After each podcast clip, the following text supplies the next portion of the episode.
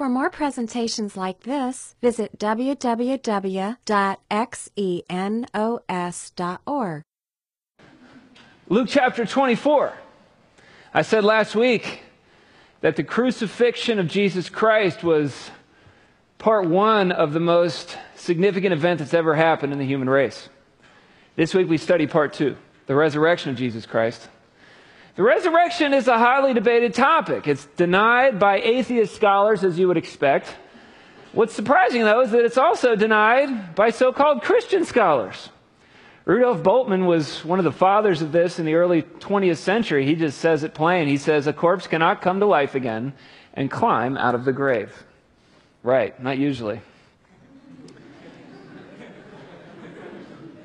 This book, The Last Week, by Marcus Borg and John Dominic Crossan, and these guys are heads of what's known as the Jesus Seminar, which is a, a panel of skeptical New Testament scholars that sort through the Gospels to try to figure out what really happened, what did Jesus really say, what is the historical core of truth behind all of this mythology and all this supernatural stuff that's in there.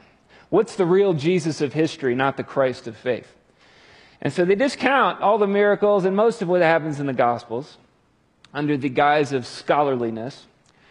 But in this book, what they put forward is they say, well, you know, maybe instead of the resurrection accounts being historical, maybe these are just parables.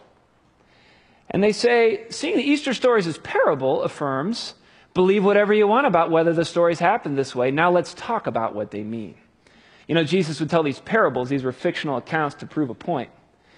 Well, never mind that the resurrection accounts look nothing like the parables that Jesus told. Never mind that he typically starts a parable by saying, and then Jesus told them a parable.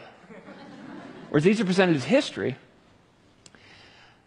Also, never mind what the Apostle Paul has to say about the resurrection, who says, if Christ hasn't been raised, then our preaching is useless, your faith is useless, we apostles are lying, and we should be pitied more than anyone in the world.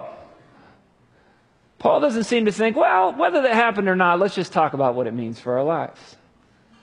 No, he says the opposite. He says if it didn't happen, then Christianity is false, our preaching is false, our faith is false, we're liars, and we're pitiful. And that's the tone in a lot of these so called scholarly articles denying the resurrection. They're like, oh, isn't that cute that you believe in that? Let me shed, shed some light on this subject. Well, when I was reading this book, one of the points that they put forward is that when you read the different accounts of the resurrection in all four Gospels, they say these accounts are inherently contradictory, cannot be fit together with one another, and we should take that as evidence that it never happened. Here's Robert Miller, another Jesus seminar scholar. He says, What do you make of all the disparity, all the contradictions between Matthew and Mark and Luke and John's version of this? Perhaps you conclude the early Christians couldn't keep their story straight. Or maybe nobody knew what had actually happened. Or maybe you would conclude that the differences are indications that the stories were never meant to be taken literally. In any case, the many striking disparities would reinforce your doubts about the historical reliability of the stories. And I got to be honest, when I, when I read that book by Borg and Crossan a number of years ago, it, it bothered me, this argument right here. And so I set out to study this topic and to see are these inherently contradictory or can they be fit in together with one another? And I found that yes, indeed, you can fit them together quite nicely. Many people have done it. What I'm going to give you tonight as we study through Luke's account of the resurrection I'm also going to splice in a number of eyewitness details from the other Gospels, and I'm going to attempt to show just one way that these, these accounts can all be fit together. And as we read along, we'll present some compelling evidence for why we should believe this, too. So, in order to aid in our discussion here, I've got a map. this map is a rough sketch of Jerusalem in the time of Christ, as best as we can reconstruct. You can see those brown things, those are the roads, the main roads leading in and around Jerusalem. You can see the city walls, that's kind of the thick line that's got gaps at points. Those are the gates into the city, as best as we can tell. You can see the temple is pretty obvious. There's a few, there's a few buildings throughout the city, and with some of those, the specific location isn't necessarily that important, just the fact that there was a place where people went to in the city. And out on the east of the city, you can see the Mount of Olives. That's my attempt at topography. if you cross your eyes long enough, it will actually come out of the screen, three dimensional. so just keep trying. I'm just kidding. And Thursday night, we'll just pick up the action from last week just to try to get everybody up to speed in case you weren't here the last couple weeks. There was a house they were having the Passover at. And at this house, let's go ahead and get our legend up on the screen, all right? so you got JC, that's Jesus Christ. That's pretty obvious. You got P slash J, that's Peter and John. Those guys feature prominently in the crucifixion and resurrection accounts. The D is the rest of the disciples. And those guys are important too, but they don't stick out like Peter and John do in these narratives. And what the scriptures tell us is that the Mount of Olives, east of the city, that after Passover dinner, they headed out of the city and out to the Mount of Olives. So it might look something like this, okay?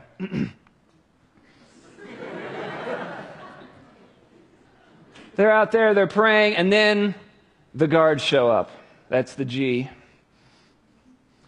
Roman guards, also some temple guards in there. They would have probably been dispatched from the fortress of Antonia on the northwest corner of the temple, which will show up in the book of Acts. So the guards head out to the Mount of Olives to arrest Jesus. Peter tries to stab a guy in the face, cuts his ear off. Jesus heals him. Jesus says, Let these guys go, take me instead. So the other disciples fall back, and the guards take Jesus and they lead him in through the city to the house of the high priest. Well, Peter and John, they double back around, we saw, and they follow the party. John gets him into the courtyard of the high priest. Peter denies Jesus three times, of course. We saw that. Where did the rest of the disciples go? I'm guessing they probably went back out to Bethany. That's where they'd been staying that week. They'd been going into the city and then back out, staying there, probably with Lazarus and Mary and Martha. And so that leaves us then in the city here. Sometime Thursday night, Peter denies Jesus three times and then disappears, weeping in the streets of Jerusalem. We saw that Friday morning, the whole procession, maybe John was with him, I don't know. They move up to the palace for this kind of ping pong between Pilate to Herod, back to Pilate. Pilate agrees finally to crucify Jesus at the hands of this angry mob. And then we saw that they lead Jesus through the streets of Jerusalem up out to the northwest corner of the city and they hang Jesus on the cross. Well, John's not the, John is there during this time. This is, in fact, Jesus looks down from the cross. Uh, there were some women there as well.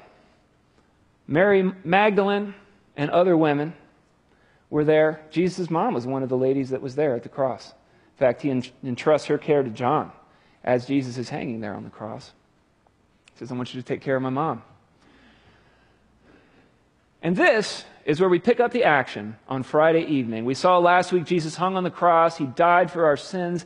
He paid the penalty for sin. He died in your place if you're willing to put your trust in him. And that at the moment that he cried out, Father, into your hands I commit my spirit, he gave up his spirit. He breathed his last, and the Son of God died. Luke tells us when the Roman officer overseeing the execution saw what had happened, he worshiped God and said, Surely this man was innocent. And when all the crowd that came to see the crucifixion saw what had happened, they went home in deep sorrow. So this might have been where John disappeared. We don't know. He's not mentioned for a while. Also, the guards may have taken off sometime around this point here. But Jesus' friends, including the women who had followed him from Galilee, stood at a distance watching. They could not leave the foot of the cross. I guess that makes sense, especially if his mother was there. They're there watching the aftermath, still stunned that Jesus is dead. Scripture tells us there was a good, righteous man named Joseph who was a member of the Jewish High Council. Luke doesn't mention his buddy Nicodemus, but Nicodemus was also a member of the High Council, the Sanhedrin. And these guys end up at the foot of the cross, but not before they go to Pilate to ask a favor. The reason was because Joseph had not agreed with the decision and actions of the other religious leaders. He was against the crucifixion of Christ. He was from the town of Arimathea in Judea, and he was waiting for the kingdom of God to come. Joseph of Arimathea, a wealthy man. He went to Pilate and he asked for Jesus' body. This might have been political suicide, But he's like, I don't care. I'm not going to be a secret believer any longer. Him and Nicodemus, they come out into the open. They ask for the body of Christ. Normally, the body of a criminal would not be given to the family, but would be flipped into a common grave to be devoured by dogs. Actually, the Romans like to leave him on the cross, but the Jews wouldn't have that. The Romans like to leave him on there until the vultures pick the bodies clean. Again, as a deterrent. The Jews didn't like to leave people hanging on the cross overnight because of a passage in Deuteronomy. And so they would take him down and they said, Can we have the body instead of going into the common grave for criminals? And, you know, rich people, they often tend to get their favors answered. And so Pilate agreed. And Joseph and Nicodemus took the body down from the cross, wrapped it in a long sheet of linen cloth, and laid it in a new tomb that had been carved out of rock. Yes, so the body comes down from the cross, and they take it over to the tomb, and the women follow along. A tomb, it says there was a, a tomb nearby, actually. There was a garden there as well. And so it was a short distance to the tomb of Christ. And this was a new tomb. There were no other bodies in there. And I don't know if Joseph bought this just for Jesus or if this was a, something he was intending on using at some point, but he had this tomb. And it says they put him in that new tomb right there. This was done late on Friday afternoon, the day of preparation, as the Sabbath was about to begin. Yes, they had to rest on the Sabbath. And so normally they would anoint the body with all these spices, but they didn't have time to get their spices together. And these were not embalming fluids, these spices. They were just things they would put around the body as part of their burial custom. But because it was so late on Friday, they didn't have time to get it all together and get back to the tomb in time before the Sabbath hit. And they, they basically the Sabbath was like a curfew where you just had to, it was kind of you just had to hang out where you were, couldn't travel very far on the Sabbath. As his body was taken away, the women from Galilee followed and saw the tomb where his body was placed. The gospel accounts are very clear on this. They were not confused as to where the body was put. They saw exactly where it was. That's going to come in as an important detail later in the story. They went home, prepared spices and ointments to anoint his body. But by the time they were finished, the Sabbath had begun. So they rested as required by law. And so there was apparently maybe some house in Jerusalem. I don't, I don't know if they would have had time to make it all the way back to Bethany. It looks like there were some house in Jerusalem where Peter and John end up back at, perhaps. This is just my hypothetical reconstruction here, okay? And the rest of the women may have split up, and some of them went back to that house. Uh, Joanna was one of the ladies who was there. Her husband worked for Herod, so she may have just gone back to the palace. Her husband was actually the manager of Herod's household. And so she may have ended up back in the palace where the rich royalty were. And in Matthew 27 tells us some, another important detail. It says the next day on the Sabbath, the leading priests and Pharisees went to see Pilate. They told him, Sir, we remember that that deceiver once said while he was still alive, After three days I will rise from the dead. Isn't it interesting that Jesus' enemies got it better than his disciples, who were still confused on this point? So we request that you seal the tomb until the third day. They wanted to put a seal on it. And this will prevent his disciples from coming and stealing his body and then telling everyone he was raised from the dead. So, sealing it would have involved some sort of a wax seal to see if it had been opened. But the more important thing was the Roman guard. They said, if they steal the body, we're going to be worse off than we were at first because we can't kill him anymore because he's already dead. Pilate replied, Take the guards, secure it the best you can. Probably a squadron of a little uh, unit of four guards that were put in charge here. So they sealed the tomb and posted guards to protect it. There would have been four guards, they would have rotated through in shifts.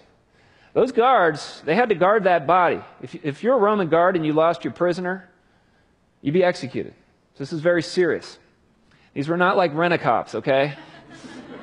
These were like Marines that they put in charge of guarding this tomb. They were tough. And so on Saturday evening, what do we have? Well, we've got the guards posted at the tomb there with Jesus. It's possible that some of them may have gone all the way back out to Bethany. We don't know. But if we recap the stage before the resurrection narrative starts, just for those of you keeping score at home, here's what I've got on my scorecard. I got Bethany, eight or nine disciples. We don't really know where Thomas was. I don't know if he was there, if he'd taken off by now. He doesn't show up on Sunday. Maybe Mary Magdalene and some others, like this guy named Cleopas, who shows up in Luke's account. Jerusalem house, maybe Peter and John, maybe Jesus' mom, Mary, Mary's sister, Salome. The palace, maybe Joanna was there at the palace, one of the women disciples of Jesus. The tomb is Jesus and some guards. And in the billiard room, I've got Professor Plum with the candlestick. and so we want to harmonize these gospels here. Harmonizing is where you take two different accounts and you fit them together. You, you, you, see how do these fit together in a way that's not contradictory. This is something we just naturally tend to do unless you're like a scholar that's looking to show how the resurrection accounts contradict and make no effort at all to harmonize, which is pretty annoying. People talk about these contradictions in the Gospels. We had this guy speak at Xenos one time who was talking about all these contradictions he found in the Gospels.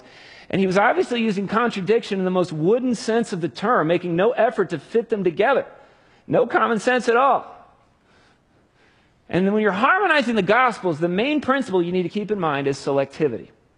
Selectivity. Like any good storyteller, they don't include every single detail. That's a good way to be a bad storyteller. Is you include irrelevant details. It bogs your story down. So they're selective. In fact, the gospel writers themselves say that they're selective. They're selective with regard to the events that they report. This is why all the gospels cover different events, and some of them cover the same event.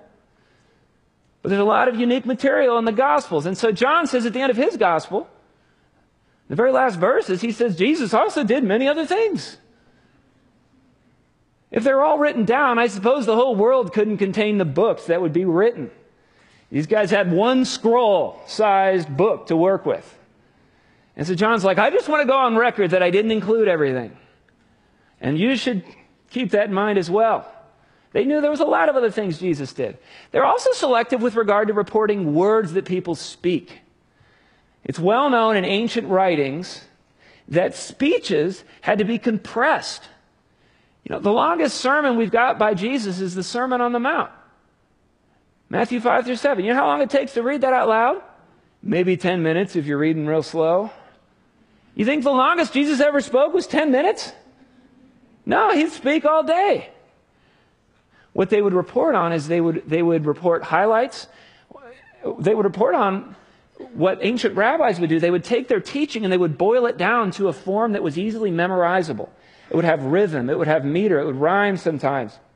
It was catchy, it was. Uh, it, it, they knew they had to do this so their guys could memorize it. And so they would report the boiled down version of these speeches. They would capture the essence of it, the content of it, but they, they couldn't write the whole thing. Also, the Gospels are literature that's in translation. Jesus spoke Aramaic. Our Gospels are all in Greek.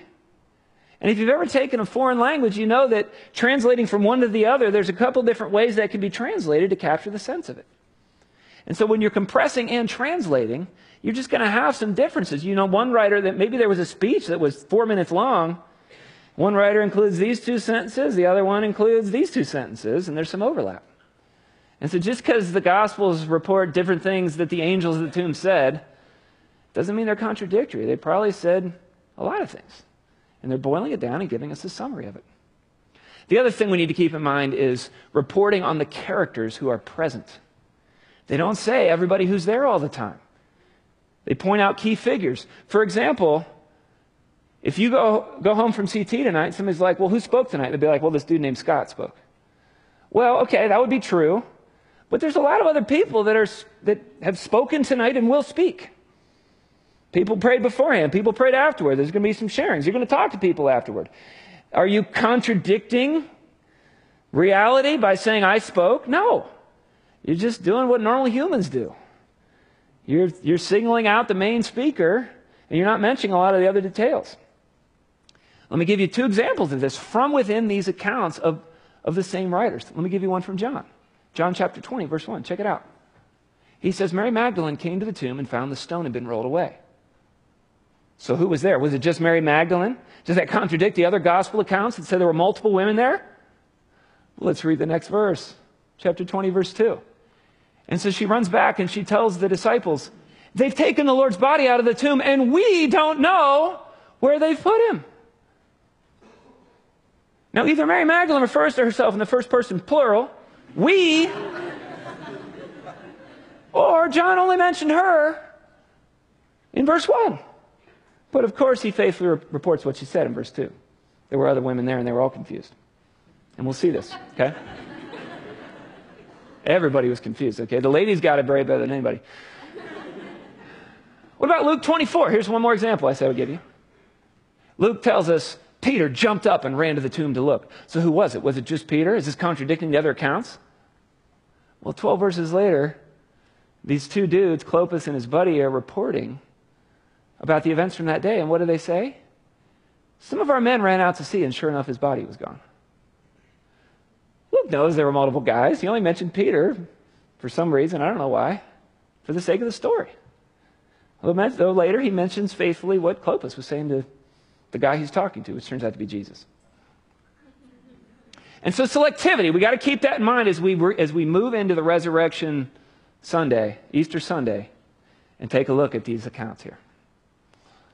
So here we have it. Luke 24, verse 1. But very early on Sunday morning, the women went to the tomb, taking the spices they had prepared.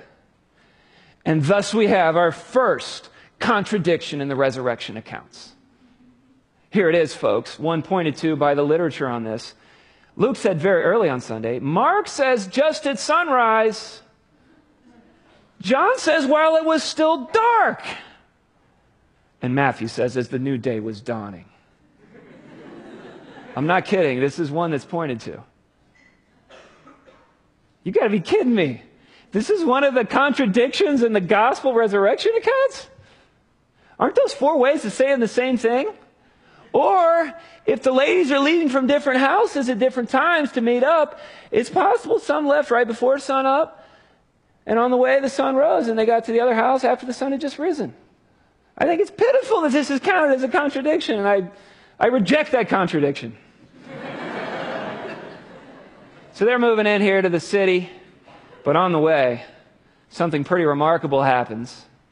Meanwhile, back at the tomb, look at what happens here. At some point that morning, Jesus' body is gone. It doesn't tell us how this happened. All, all we know is when you show up, his grave clothes are there. I don't know if he just disappeared, like when a Jedi Knight dies and gets raptured.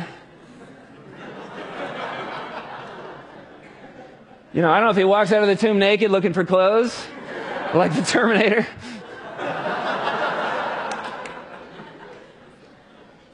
All we know is he's gone, the grave clothes are there.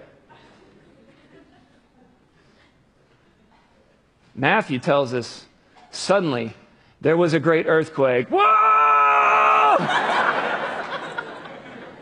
and an angel of the Lord came down from heaven, rolled aside the stone, and sat on it. Ooh.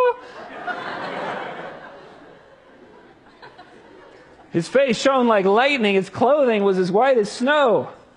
And the guards shook with fear when they saw him, and they fell into a dead faint. Whoa!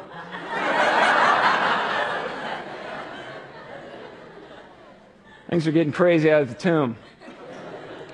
Angel heads inside, apparently, to wait.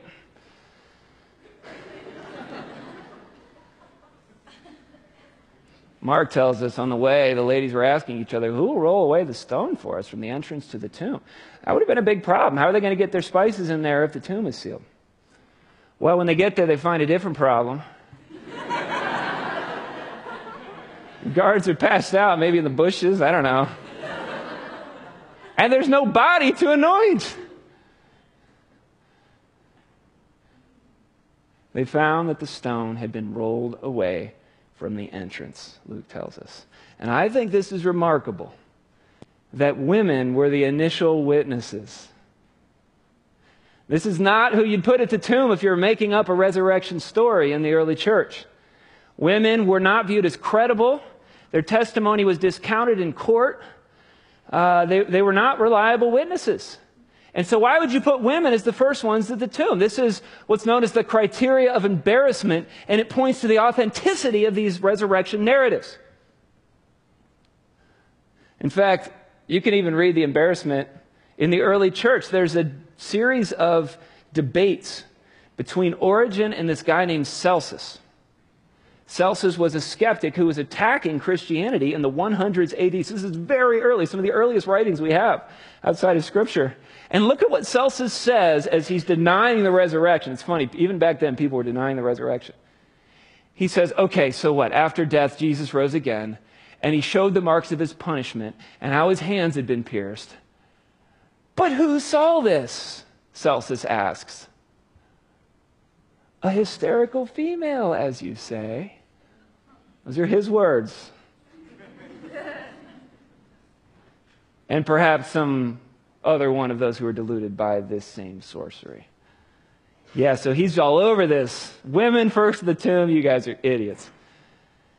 Well, I think the best explanation for that is that the women were the first ones there, and that the tomb was empty, and that this whole story is true.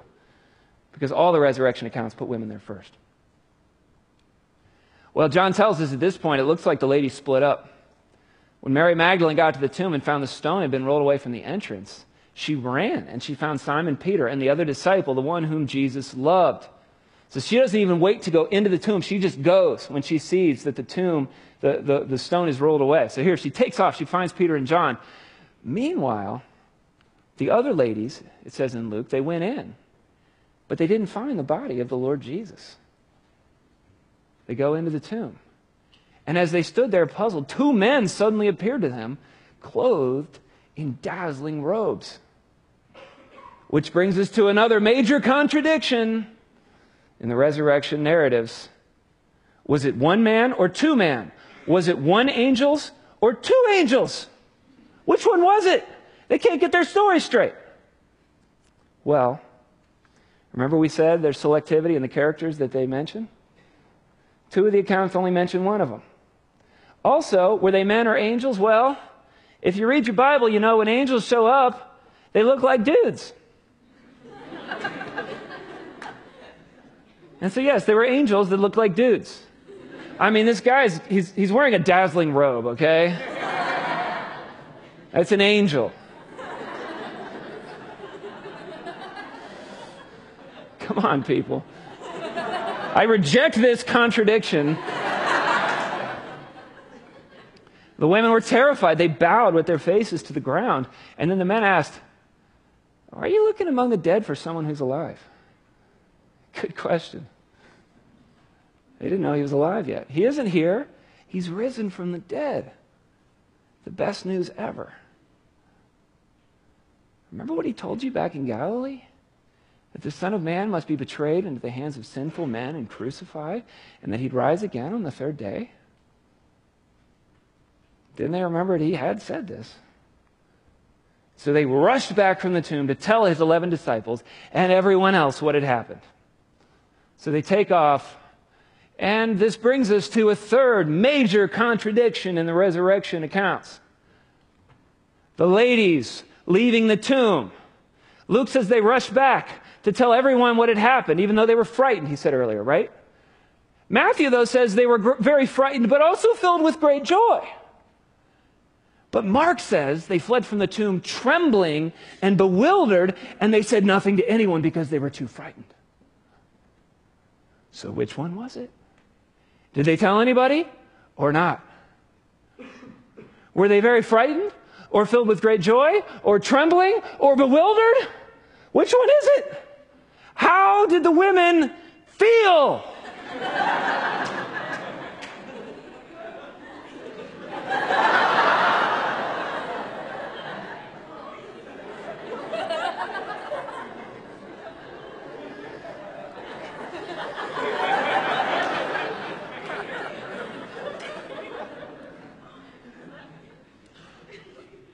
It's a complicated question.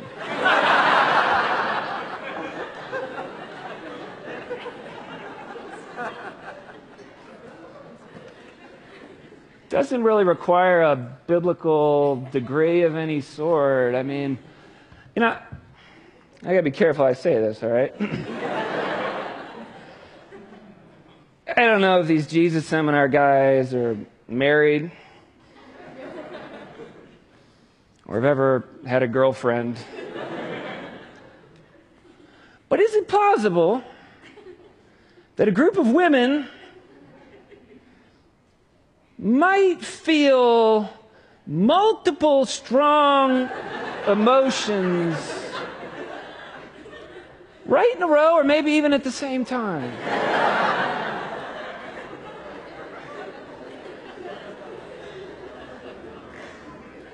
I mean, on a day like this, I think even a normal person would have a lot of feelings.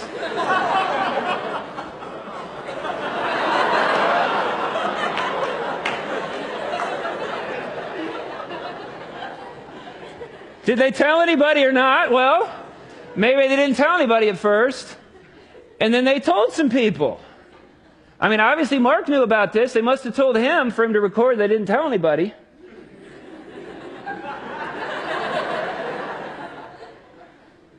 I reject this contradiction. Matthew 28 tells us that as the women were on their way, some of the guards went into the city and told the leading priests what had happened. So the guards come to, they make their way into the city. And it says a meeting with the elders was called. So they're going to the priests, they're going to the elders. Why aren't they going to the Roman authorities? Because if they go to Roman authorities, they're in big trouble. They go to the only people who might be sympathetic to their cause, who have any power, and they tell them what happened. And they decided to give the soldiers a large bribe. And they said, You got to say, Jesus' disciples came during the night while we were sleeping and they stole his body. And if the governor hears about it, we'll stand up for you so you won't get into trouble. Maybe they need to bribe the governor as well. But Matthew tells us the guards accepted the bribe and said what they were told to say, and their story spread widely among the Jews, and they still tell it today. And so, what Matthew inadvertently gives us 30 years after the fact or so is when he's writing he gives us the only available cover story for what the opponents of Christianity were saying to explain the empty tomb. And this is the stolen body theory. The stolen body theory. In fact, there's a lot of theories as, as far as the empty tomb, but, you know, the stolen body theory, I don't know how plausible that is.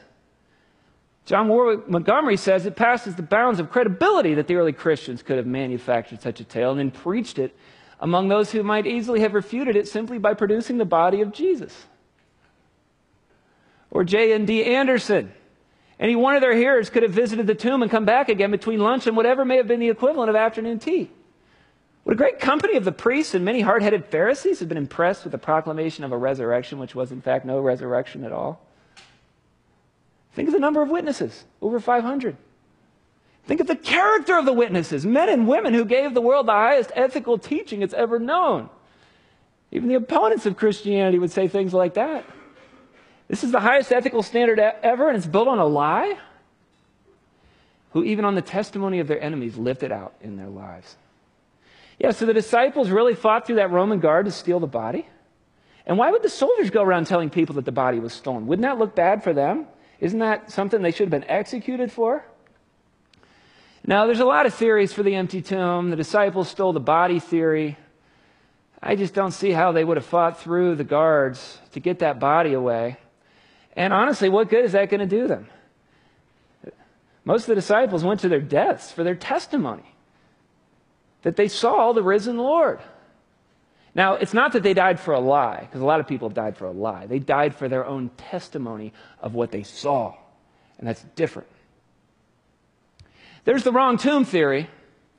This is the theory that says the ladies show up at tomb 1B, and it's empty, and they're like, oh, he's risen. And they take off, and, and it turns out he was in tomb 1C the whole time. And by the time they figured it out, they just went with it. Well, again, wouldn't that be pretty easy to refute, for the authorities to refute? They could say, oh, really, Jesus rose from the dead? You mean this Jesus in this wheelbarrow? He's not looking very resurrected.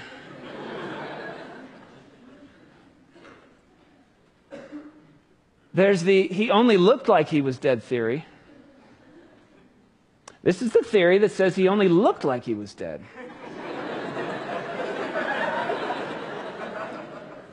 But think about that. Were you here last week? Did you, did you see what they do in crucifixion? You're telling me he went through all of that and went into a comatose state, was loaded into the tomb, and then the, the stone was sealed. And meanwhile, on Saturday, he comes back to his senses, wriggles out of his grave clothes, rolls away the multiple ton stone, fights off the guard, and then scampers over the hills of Judea like the Final scene in The Sound of Music? this is what you're telling me? No. No way. There's the hallucination theory. And people do hallucinate sometimes, right? But what we don't have is any occurrence of a mass hallucination. You know, there were, there were resurrection appearances where he appeared to a dozen guys, 20 guys, 30 people, men and women mixed together. He's, Paul says there was one time he appeared to over 500 people at once. You don't have hallucinations where all 500 people see the same thing. That's an unknown psychological phenomenon. You know, and you know, it's one thing for little Jimmy to have an imaginary friend. It's another thing when his imaginary friend shows up for dinner. Starts eating a piece of broiled fish. That's when you know there's something more going on here.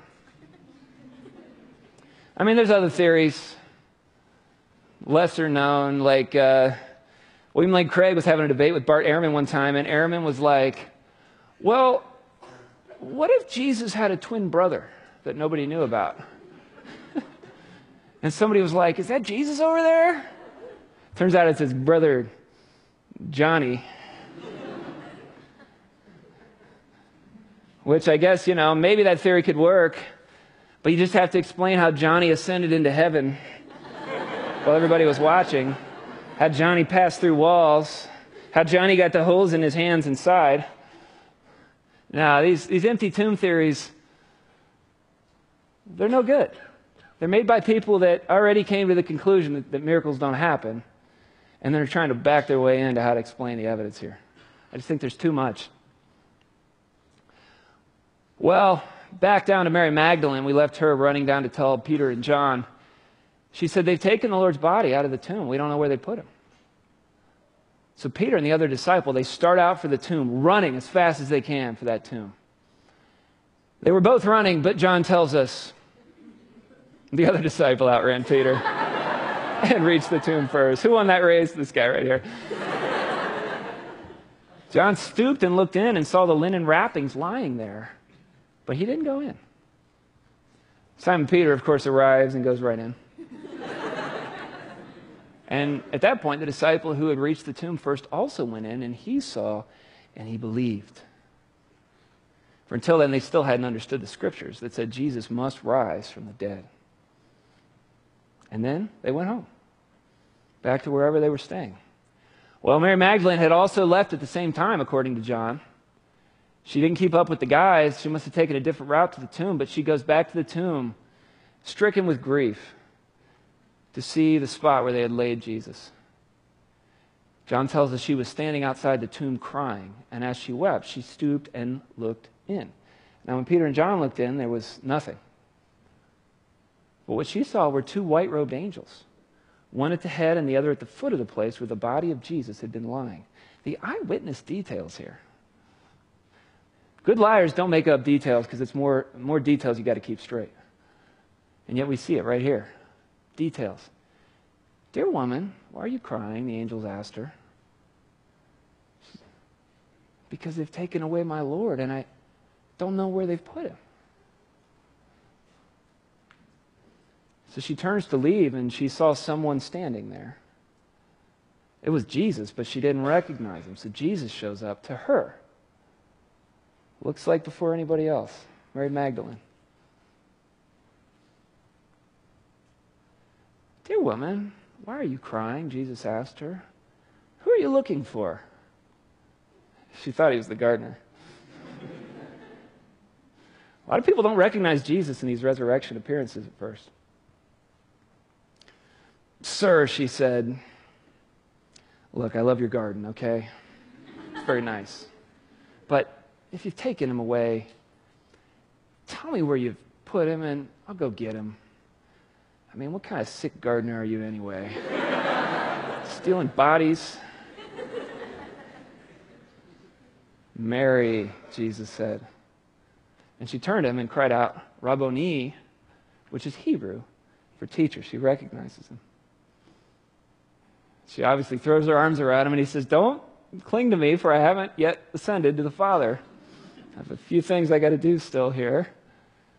Go find my brothers and give them this message. He gives a message to her to tell them. He disappears. Mary heads back to try to find the other disciples. And meanwhile, so we cut back to the other ladies who she split off from earlier. This crew heads back. They tell Peter and John that this guy named Cleopas is there at this point as well. And after they tell Peter and John what happened, Luke tells us Peter jumps up and ran to the tomb to look. It was probably a lot of trips to the tomb and back that day. It wasn't that far of a walk or run. So Peter heads back. Maybe there's some guys with him. We don't know. Stooping down, Peter peered in and saw the empty linen wrappings, and then he went home again, wondering what had happened. There's no angels there again when Peter shows up. There's angels for the ladies, but not for him. He heads back. Cleopas takes off at that point. He heads out to Emmaus, this place, this city nearby, this village nearby. We'll get back to him. The ladies take off again to try to find the other disciples, I guess. But Matthew tells us that on the way to find them, maybe on their way back to Bethany, as they went, Jesus met them and greeted them. And so Jesus appears to the, rest of the ladies now. And they ran to him and they grasped his feet and they worshiped him. And Jesus said, Don't be afraid. Go tell my brothers, leave for Galilee, and they will see me there. So apparently, I guess he's talking about his brothers who didn't believe in him when he was alive. Well, they're going to believe in him when he makes a resurrection appearance to guys like James and his brother Jude. So they take off, they find the other disciples. Mary Magdalene also finds the disciples and told them, I've seen the Lord. And then she gave them his message. I'm assuming the disciples and the rest of the women, they meet back up at some point later that day. And we see several other appearances that Sunday. One was to these, this guy named Cleopas and his friend who was traveling on the road to Emmaus, which Luke includes this whole account for us. I don't have time to read that. Luke tells us that same day, two of Jesus' followers were walking to the village of Emmaus. And while they're headed, they meet this traveler along the way. He's walking with them. They're like, man, I'm so bummed out. And he's like, traveler's like, what happened? Well, the traveler was Jesus. And they're like, man, haven't you heard Jesus got crucified? And Jesus starts explaining to them. He said, why are you so slow to believe the scriptures? And they're like, all right, whatever. Well, they sit down to have dinner. And when he goes to break the bread and, and give thanks for it, that's when they recognize him. And that's when Jesus disappears as well. Within the hour, they were on their way back to Jerusalem. They didn't care that it was late, that it was dangerous. They were heading back to tell everybody they had seen Jesus. So Cleopas and his buddy, they get back to Jerusalem. There they found the 11 disciples and others who had gathered with them. Everybody's talking about it. The excitement of this day is hard to quantify. They said, they said to them, The Lord has really risen. He appeared to Peter. So he appeared to Peter at some point that day, not even recorded. And then the two from Emmaus told their story of how Jesus had appeared to them. This is all Sunday late afternoon, Sunday evening. And it tells us that just as they were telling about it, Jesus himself was suddenly standing there among them. Boom, right there. Through the locked door, through the walls, right there standing in the room. Jesus' resurrection body was different than the kind of body that he had before his death. Peace be with you, he said. so he appeared to the disciples without Thomas. He was the one missing. Well, the whole group was startled and frightened, thinking they were seeing a ghost. Why are you frightened? He asked. Why are your hearts filled with doubt? Well, because, um, well, you died. Look at my hands. Look at my feet. You can see it's really me. Touch me. Make sure I'm not a ghost. Because ghosts don't have bodies, as you see that I do. And he spoke and he showed them his hands and his feet. Still, they stood there in disbelief, filled with joy and wonder. You ever had someone you love die, wishing they would come back, and then it doesn't happen? These guys got that. They got Jesus back for a little while longer. So Jesus asked them, He said, Look, you have anything to eat? So they gave him a piece of broiled fish and he ate it as they watched. I love the Bible. Jesus rises from the dead. And for my next trick, I will eat a piece of fish. but they, they didn't, you know, they knew ghosts couldn't eat food. So this is him proving to them that he was really risen from the dead, that this was a real body. They could not understand this. And it says, then he opened their minds to understand the scriptures, thus embarking on perhaps the greatest Bible study in the history of the world up until this time. One that they would be unpacking for the rest of their lives, not to mention the rest of the New Testament. Well, I just want to leave you guys with two questions. Two questions here related to the resurrection of Jesus Christ. The first one is this What do you think is the best explanation for the evidence for the resurrection?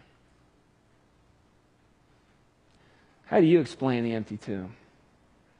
How do you explain the embarrassing material like women there, are the first ones at the tomb, the first ones he appeared to? How do you explain the hundreds of witnesses to the resurrection? How do you explain the explosion of Christianity right from its very center where its Savior was crucified? How do you explain the fact that the apostles went to their death still holding to their eyewitness testimony? William Lane Craig, he says, as long as the existence of God is even possible, and events being caused by God cannot be ruled out. Yes, if you at least believe that it's possible that there is a God, then wouldn't you also have to believe it's possible that that God might intervene in history? at points, or at least at a point. He says, To be sure, the historian ought first to seek natural causes. But when no natural cause can be found that plausibly accounts for the data, and a supernatural hypothesis presents itself as part of the historical context, right there when the event occurred, then the rational alternative would seem to be to choose the supernatural explanation. Yeah, I agree. My other question is this Do you want to be resurrected someday?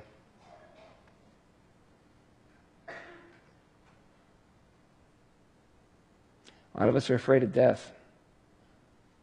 You should be. Death is terrifying. What Scripture says is that Jesus, though, when he died on the cross, he took the punishment you deserve if you're willing to put your trust in him. And when he rose from the dead, he guarantees that you too will have eternal life. He guarantees that the grave is no longer a dead end, but it's a passageway into the greatest bliss that you'll ever know. He promises that on the last day he will call your name and he will exert his power and he will raise you from the dead, and that you will spend forever with him. You see, this is really guys like Borg and Crossan this is really what's behind all of their explaining away the miracles and the resurrection and the crucifixion. And at the end of that book that I read by them, they lay their hand right on the table. Look at what they say. They say this, this belief in the resurrection and the crucifixion leads to what they call a horrific theology that says God's judgment means we all deserve to suffer like this. But Jesus died in our place. And God can spare us because Jesus is the substitutionary sacrifice for our sins. Well, they call that a horrific theology. I call that the best news I've ever heard in my life. Because I know that I deserve to suffer like Jesus and worse. And I believe Jesus died in my place. I've put my trust in him. Not in some general sense, but personally, I've gone and I've talked with him through prayer. I've asked him to pay for my sins. And now he says, It's finished. And God will spare you because I've died for you. Now, I agree more with the Apostle Paul, who said, This is a trustworthy saying, and everyone should accept it, including you. Christ Jesus came into the world to save sinners, and I am the worst of them all. But God had mercy on me so that Christ Jesus could use me as a prime example of his great patience with even the worst sinners. And then others will realize that they too can believe in him and receive eternal life. And that's all we got for the book of Luke. Wow. Yes, thank you so much, Lord, that you've conquered death. You say, Death, where is your victory? Death, where is your sting? Death is swallowed up in victory. And that if we put our faith in you, we know we'll be resurrected like you were, and we, we know we'll live forever with you. Thank you, God, that you've solved all of the great problems of the human race, all the problems we got ourselves into.